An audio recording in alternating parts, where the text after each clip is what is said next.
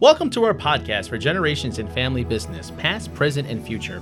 Our hosts for this podcast are myself, Tim Schuster, and I'm a senior manager in the Center for Family Business Excellence. And as always, is my good friend, Hey, Tim, this is Matt Kersner, and I'm a director in the center. How are you? Matt. Great to see you. You as well. You as well. Always a pleasure, Tim. My pleasure as well. So, on our last podcast, you know, we discussed execution and accountability in the succession planning process. And to remind our listeners, it's a six step process it's transition and exit strategy, governance, growth and value enhancements, execution and accountability, leadership development, and finally, secession. So, today's show, we're going to talk about the leadership development component. So, Matt, would you mind kind of giving our listeners, call it the 100,000 foot view of leadership development? I know this is going to be a fun subject too, Yeah. um, but I'd be curious to hear your two cents. I would that. love to talk Yeah. about this. I mean, as a HR professional, I you know I always say people is your biggest asset. So leadership development is very critical.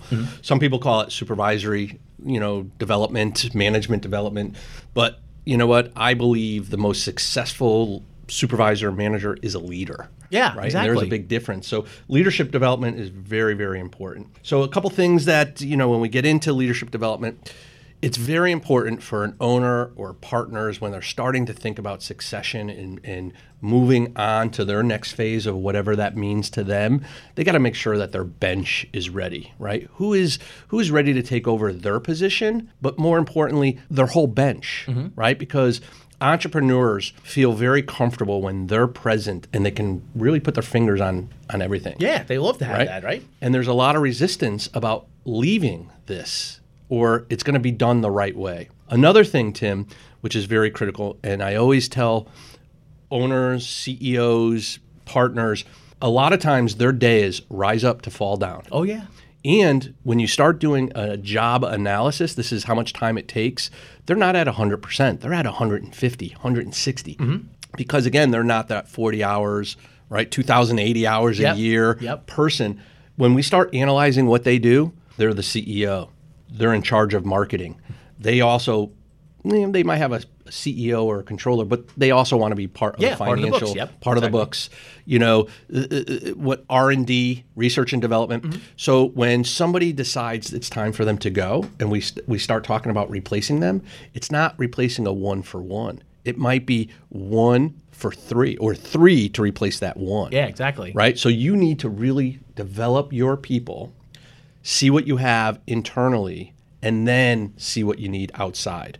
But I don't want our listeners to think it's just a one for one replacement. So leadership development is very, very critical. So it's interesting you bring that up, man. I, and I feel like in most instances, especially when I'm working with the clients that I deal with, you know, a lot of it is these guys who are the entrepreneurs. They they really don't realize it until you have them write it down. Do you think that's kind of the best way to handle that and say, you know, why don't you actually take a few moments and write down exactly what you do? Yeah. Uh, right? Do you think that's kind of a course? Because like sometimes it's almost planting the seed and hopefully it Yeah. blossoms into a flower. Um, but would that be the first step you would have? Yeah, it, it, it is. Uh, actually, it's. I wouldn't say it's the first step. The first step I actually say is, let me see your org chart. You know, organizational chart, and this is just your hierarchy of your organization: owner slash CEO, Yep. and then the the C suite or the executive team, the middle management, and then it flows down. And then it's really what they are all doing. And yes, I do encourage when I'm working with people, especially when there's nothing memorialized. I don't want to overburden them and say we have to do time studies. I'm not talking about that. But I do encourage keeping daily journals. Now, using technology, if people use Outlook calendars, you literally can plug in throughout the day what you're doing and it has time specific slots Yeah. if you do that. And then you can go back, color code it, analyze it, and find out what your time is being spent in. Once you do that, then you can say, okay, who else do I have in the organization that can take some of this on?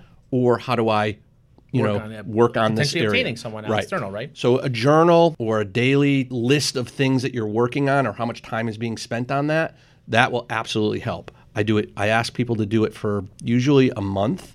I know it sounds like a lot, but if you have a notebook on your desk and you just jot it down or you use your Outlook calendar and plug it in, Mm-hmm. Very very helpful.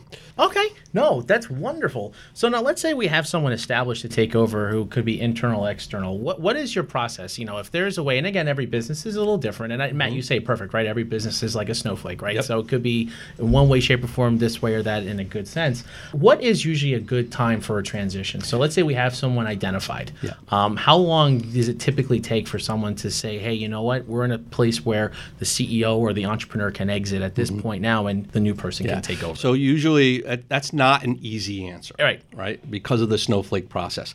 So I actually like to work with uh, the owners or the executive uh, who's running HR or the person who's running HR for the organization, which usually is the owner. Yeah, Right. exactly, exactly. And, and that's where we say, okay, let's develop this clear, specific goal and strategy for individual development. And who do we have in your organization? It's almost like force ranking a little bit. Yep. And then what you do is you say, who's your top 15%? Who's your bottom 15%? And then who's that middle 70%? And what I always say is when you're looking at the top 15%, who is ready today? Who's ready three years from now, and who is ready five years from now?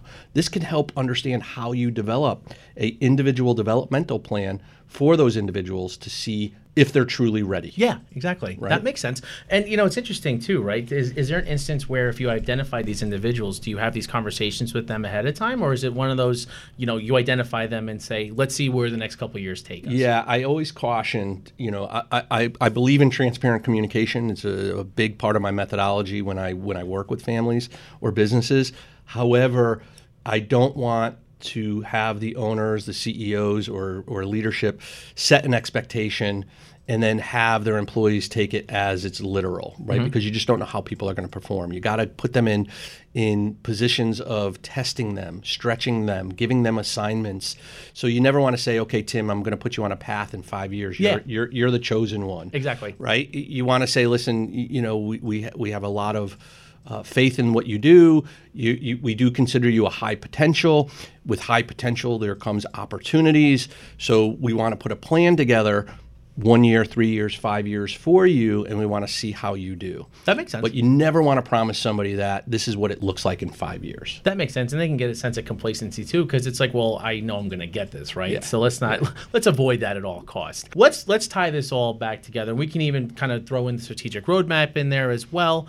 Um, so how is this all done? The final execution. Yeah, so the final execution is just making sure that all the steps and the processes are done, that you've actually taken the time and done your due diligence through, you know, the, that transition exit strategy. Are you going, what are you going to do? Are you that fork in the road? Are you going to hold the business and transition it? Or are you going to liquidate, go through a liquidity event, and that's your succession, right? So that's a big decision. Then the governance that we talked about. Do mm-hmm. you have your family council? Do you have that nice balance between the family needs and the business needs and having processes and governance around that? Is your business at the value that it needs to be in order for you to feel comfortable to have your lifestyle for the rest of your life, holding it and transitioning it to somebody else, and you still have your retirement plan? Or you know, is the business you want to sell the business and is the value of the business where it needs to be so you can maintain your lifestyle? That makes sense. Very critical.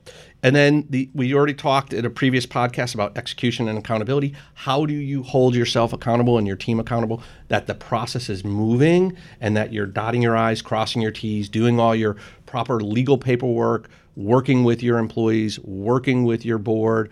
Do you have all of that in place? And then the last piece is that whole leadership development.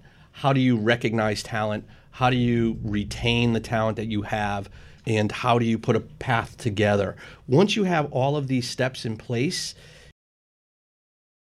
okay, now you have this future plan that you can now execute. Mm-hmm. And that is when you have a full package that's ready to call succession planning. That's amazing. No, that's great. Hey, Matt, seriously, thank you so much for being here today. And thank you for listening to Generations in Family Business, past, present, and future, as part of the EisnerAmper podcast series.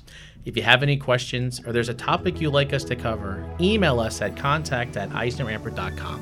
Visit eisneramper.com for more information on this and a host of other topics. We look forward to have you listen in on our next Eisner Amper podcast.